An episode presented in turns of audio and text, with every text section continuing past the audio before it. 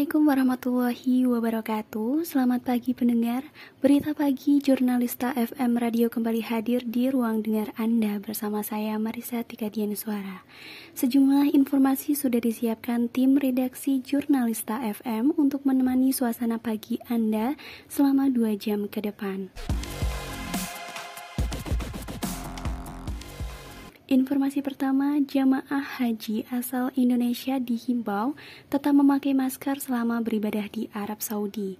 Meskipun pemerintah Saudi tak mewajibkan, masker dinilai penting untuk melindungi jamaah dari ancaman penularan virus corona.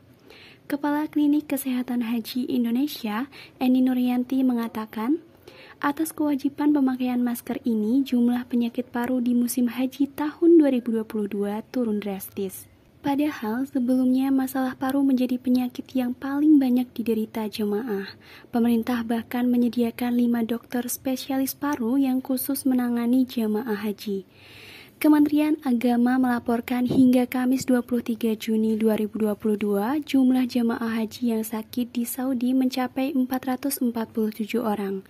Dari jumlah tersebut, 302 orang dirawat jalan dan 142 orang dirawat di KKHI.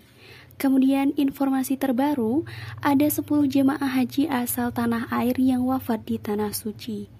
Adapun pada tahun ini, Indonesia mendapatkan kuota haji sebesar 10.051 dari pemerintah Arab Saudi. Angka itu terdiri dari 92.825 kuota haji reguler dan 7.226 kuota haji khusus. Jemaah haji kloter pertama telah diberangkatkan pada 4 Juni 2022. Rencananya, pemberangkatan jemaah terbagi menjadi 241 kloter.